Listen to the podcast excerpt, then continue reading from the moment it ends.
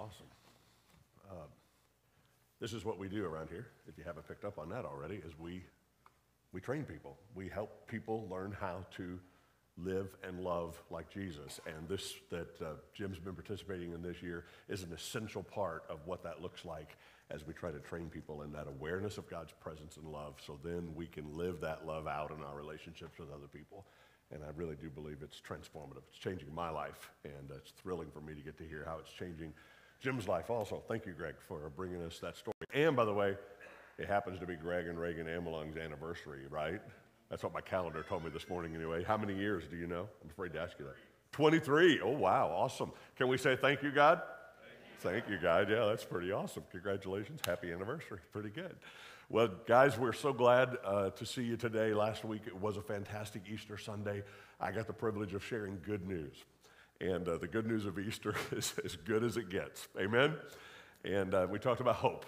We talked about the hope we have because Jesus is alive, that if Jesus could come back from the dead, then I can trust him to bring me back from the dead as well. I can give him my life and trust him for what he can do in my life. And that's, that's hopeful.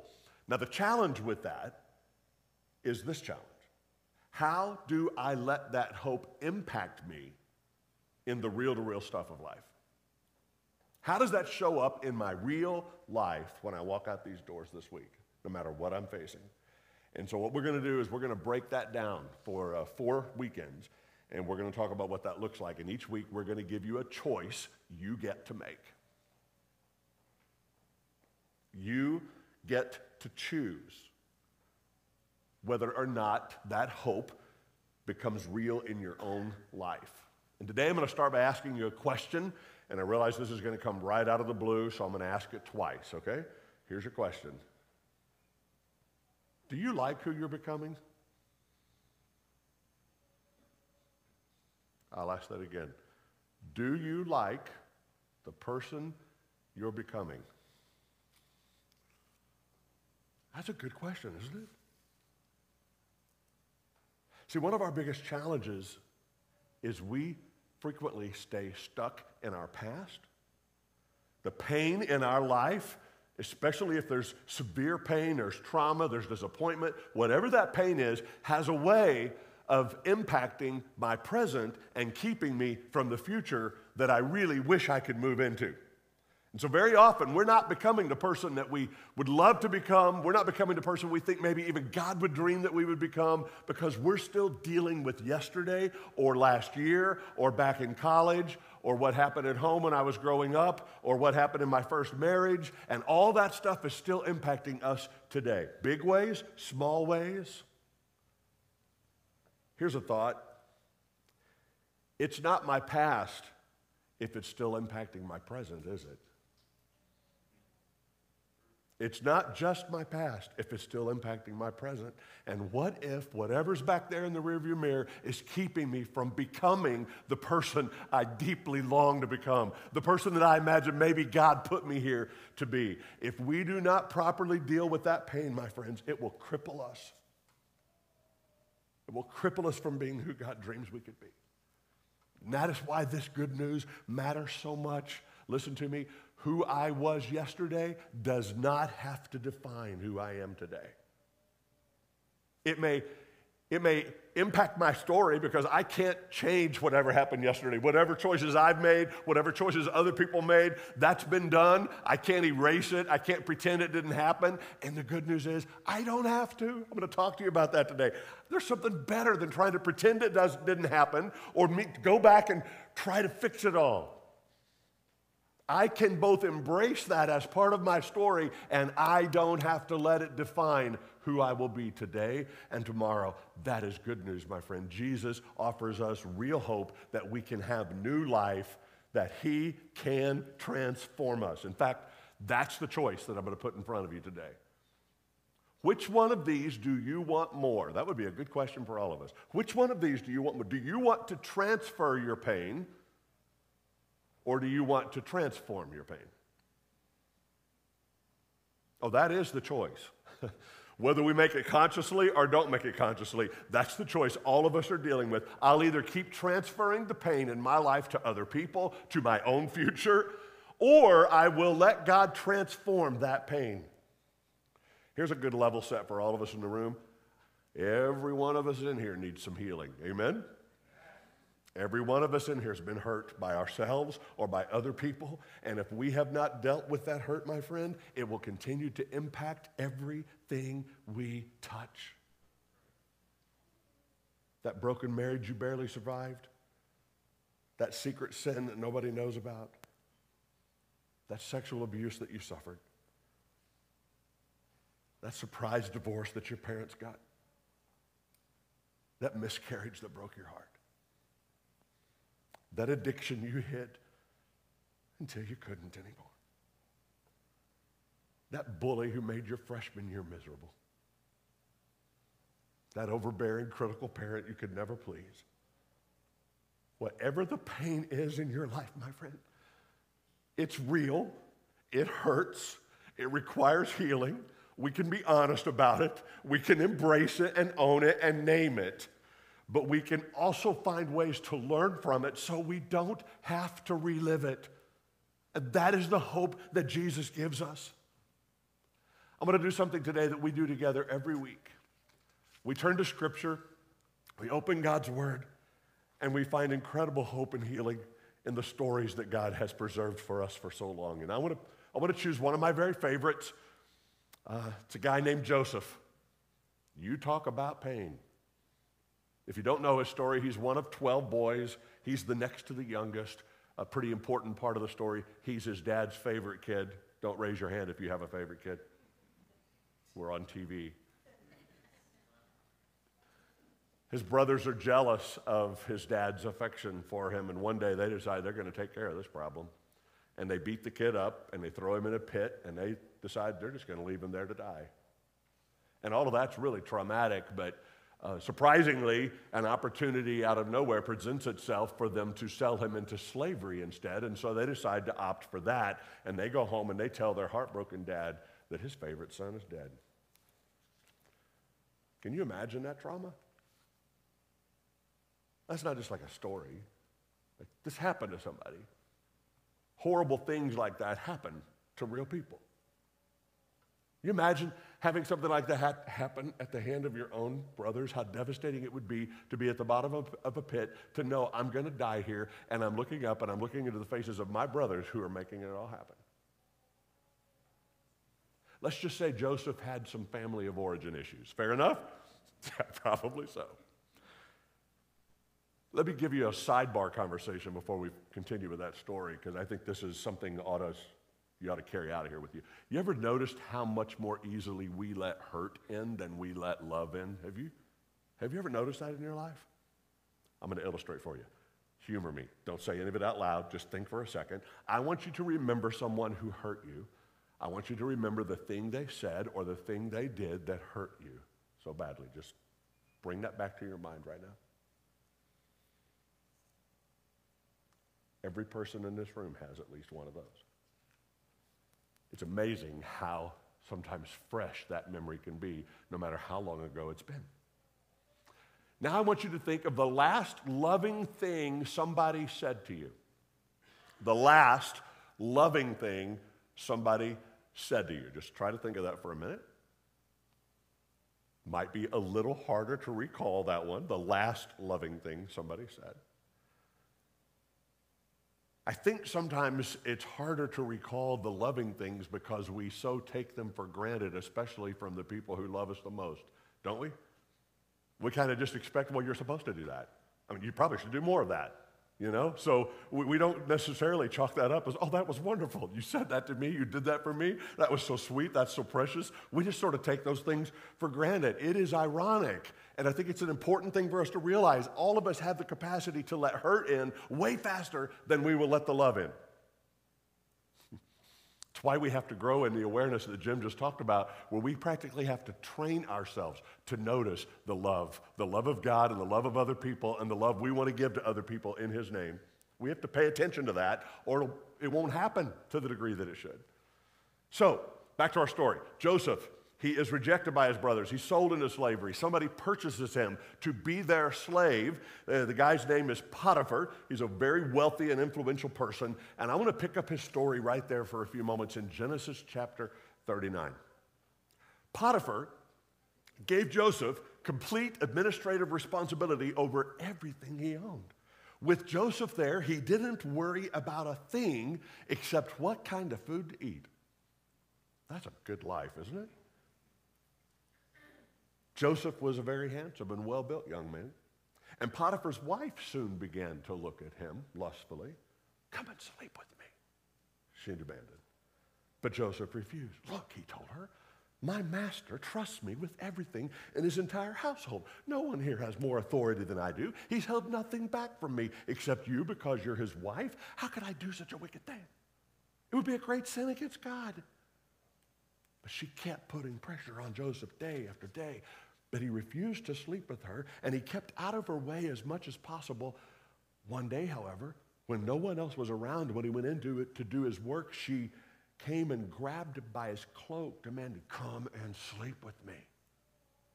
Joseph tore himself away, but he left his cloak in her hand as he ran from the house. And when she saw that she was holding his cloak and he had fled, she called out to her servants, and soon all the men came running. Look, she said, my husband brought this Hebrew slave here to make fools of us. He came into my room to rape me, but I screamed.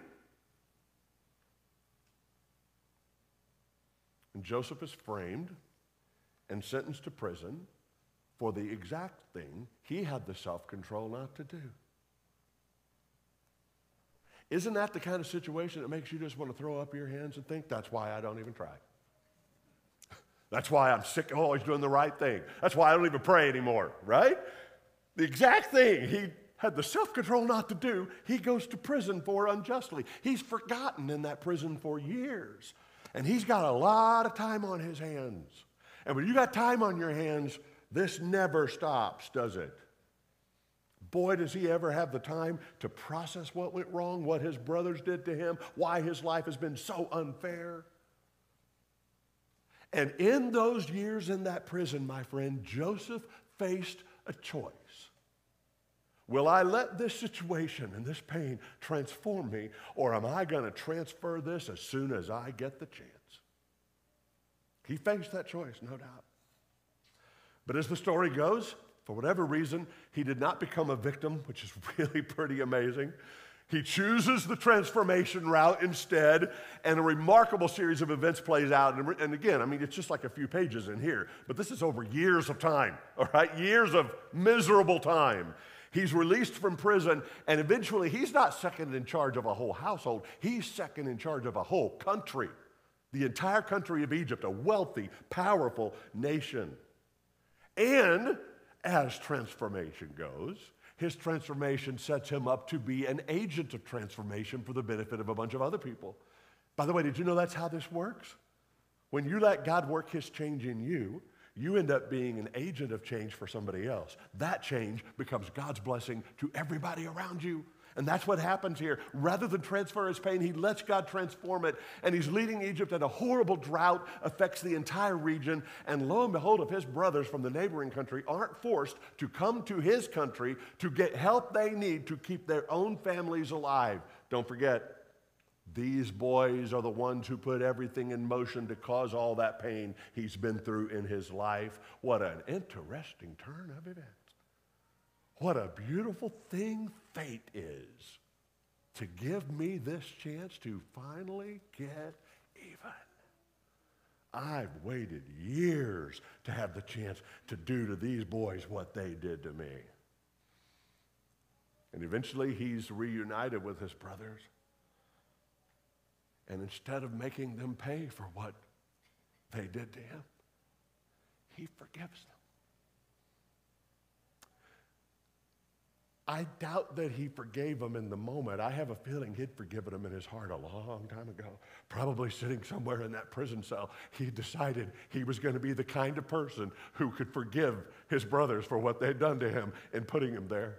He'd already decided a long time ago not to be a victim of the pain that he had legitimately gone through. And then this moment, Joseph's transformation becomes such a surprising blessing to these boys. He's looking them eyeball to eyeball. Oh, they need him now. He's the one who holds life in his hands for them and for their families. And he offers them transformation, forgiveness instead of revenge. Sounds a whole lot like some other guy I've heard of whose name starts with the letter J. Doesn't that sound like Jesus, who offers us forgiveness and healing and transformation instead of the pain that we've inflicted on ourselves and other people and even Him? And he offers us forgiveness instead. In fact, I love this powerful moment. It's one of my favorite moments in the entire Bible is this next moment where Joseph's looking his brothers in the eyes and he says, you intended to harm me, yeah. But God intended it all for good. He didn't say God made it good. He said God used it for good. You had a plan, but God used your plan for a better plan. It didn't make their plan good. It didn't make what they did to him right. He just said, You didn't get the last word on that plan. God got the last word on that plan. Amen? Just read that verse out loud with me. Can we leave it up there for a moment, Jack? Yeah, let's read this together. You intended to harm me, but God intended it all for good. Wow. Notice he doesn't deny the past. He doesn't pretend it didn't happen. He doesn't ha- think he has to cover it up or spin it and make it sound better than it was. He says, You hurt me. Your motives were horrible. You intended bad things for me, somebody you're supposed to love and protect. But God used it for good. God gave him the capacity, the grace to grieve something that deserved to be grieved, my friend, but also in the grieving to use it for transformation instead of transfer. I love those two words, but God. That's going to be one of the most powerful little pair of words in all of Scripture, and it shows up everywhere, by the way. Every time you see but God, good news is getting ready to happen. There's a contrast that's being set up here between evil and good and peril and rescue and hurt and healing, but God. I'm gonna, I'm gonna just read you just three or four of them, and there's tons of them in Scripture. How about Psalm 73? My health may fail and my spirit may grow weak, but God remains the strength of my heart. Isn't that good? He's mine forever. May take my health. Life may sap me of my strength. Nobody can take God, the strength of my heart, from me. Jesus says in Matthew 19, humanly speaking, it's impossible. But with God, everything is possible. Isn't that good news? On the one hand, it looks like this. You put God in the middle, it turns out to look like this. The impossible becomes possible. Luke, speaking about Jesus in Acts chapter 13, says, They took him down from that cross and they placed him in a tomb, but God raised him from the dead. what looks like the end of all hope for all time turns out to be the hope we needed all along. The resurrection of Jesus from the dead, that if Jesus can come back from the dead, my friend, he can bring me to life. He can bring you to life. He can take the pain in our lives and he can use it for something good. He can take whatever's happened in our past and He can redeem it and weave it into a beautiful part of our story, not because it was good, but because God can do something good with even the pain we've been through. Isn't that good news? Because again, not a person in here who doesn't need healing, not a person in here who's gotten away with no hurt in your life. If you've gotten this far, boy, I hate to be the person to burst your bubble, but it's coming. Life is going to mess you up eventually. Amen? It will break your heart. But God can do something good, even with the pain. You can't change it, you can't fix it, you could spend your whole life trying to go back and undo whatever it is that was done. But here's the freedom you have today you don't have to change your history, you can let God redeem it instead. What a relief that is. You're off the hook. You don't have to fix it. what somebody did to you, how life has beaten you up. See, Jesus gives me a new way of living with the past so I can stop reliving it in the future. I'm going to say that again. Jesus gives me a new way of living with my past so I can stop reliving it in the future. That, my friends, is real hope. Jesus says all is forgiven, all has been taken care of with God, all of the sin and burden in this life and now I'm going to take that pain and use it for something good. Those chains don't have to tie me to yesterday anymore. I'm free to live today, and I'm free to let God do something beautiful tomorrow.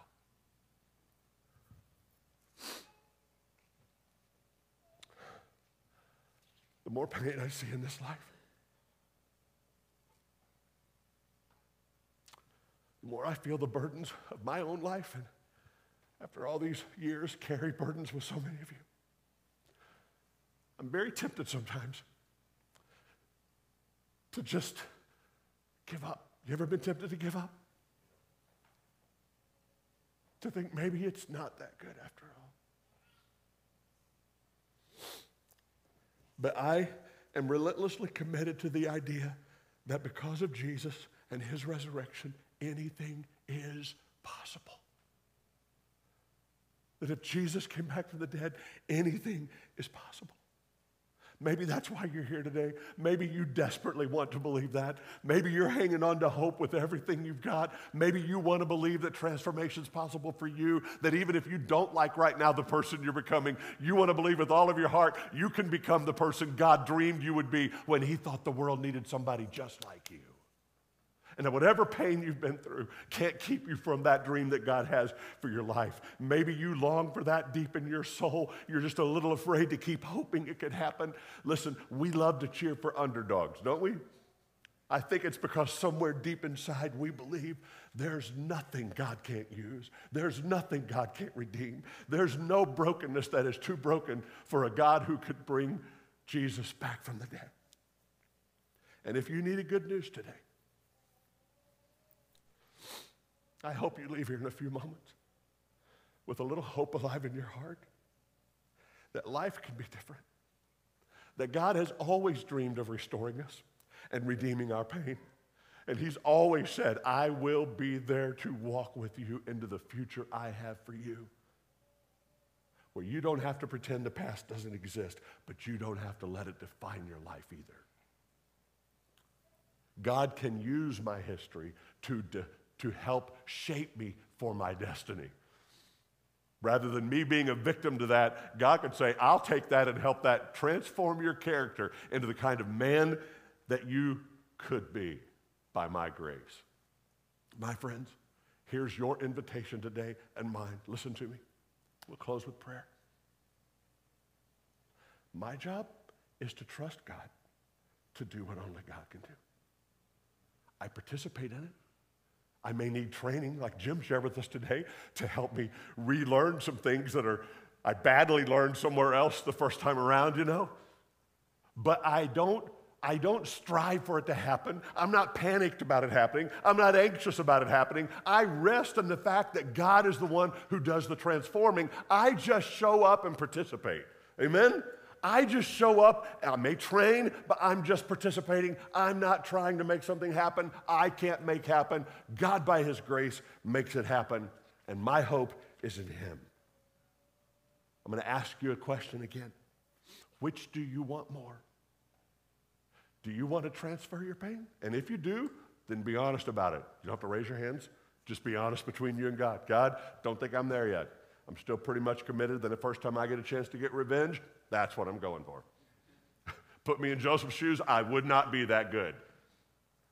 Or do you want God to transform the pain? That's the choice. It's the choice Joseph faced. It's the choice every one of us faces. Transfer, transform. Which do you want more? Uh, can we put this back? I realized that uh, we have Josh back there, I think, instead of Jackson. Is that right? Yeah, I can only see slight head behind the monitor. Put that back up on the, on the screen, and let's end before I pray by just saying this out loud together. Would you say it with me? I want to hear you. I choose to transform my pain rather than transfer. That's the choice. I face that choice most days. You chase that, uh, face that choice most days. There's hope when I trust Jesus to transform what I no longer want to transfer. And that, my friends, is today's good news. Would you pray with me? Heads bowed, eyes closed. Father, I don't know what needs there are in this room today, but you do. You know, Father, who needed to hear this the most. You know what the circumstances are, Lord, that are giving us the lens through which we're hearing your truth today. I pray by the power of your Spirit, you'd help us with this where we need it most. I want you to keep your heads bowed and eyes closed for a moment. Because this is an opportunity for you to have a little conversation even before you leave this room or you sign off online. Maybe you just want to say, Thank you, Jesus, that you give me the opportunity for new life. Maybe there's something in your past you need to surrender to Him, something you've done, something somebody else has done to you, something the circumstances of life just did. And maybe you need to say again, God, I surrender it to you. It is yours.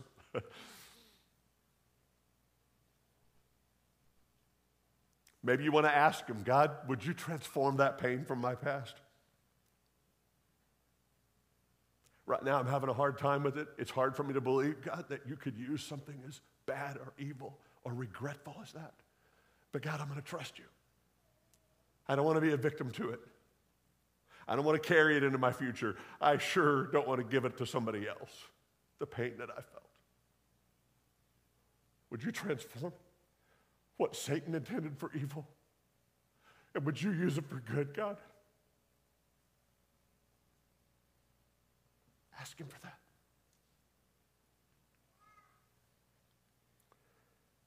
Father, thank you for the miracle of new life. Thank you for the hope, Lord, of redemption and renewal. Thank you for the promise that you can make us new. Lord, we realize that uh, we have to show up and participate. Sometimes we need training. But Lord, we don't have to try to make it happen. The striving is over. The surrendering is here. And today, again, in this moment, we surrender to you and to your goodness. We pray that the same power that raised Jesus from the dead would transform and change us so we can be your change agents in this world. We want your goodness and love to flow through us to those around us, Lord. Not our pain, not our hurt, but your healing. We ask for this again today in Jesus' name. And everybody said, Amen. Amen. Before we go, I'm just going to give you another little opportunity to participate. If the Spirit prompts you to, if there's something that's just on the tip of your tongue uh, that you might want to share with the rest of us, um, again, only share if you're comfortable. You don't have to share names or details if that's a part of the story you need to leave out for whatever reason. But is there some pain in your life or you've seen in other people's lives that you think is one of the most challenging hurts to genuinely surrender to God? That's, that's one of the hard ones right there. That's a hard one to lay down. Anybody?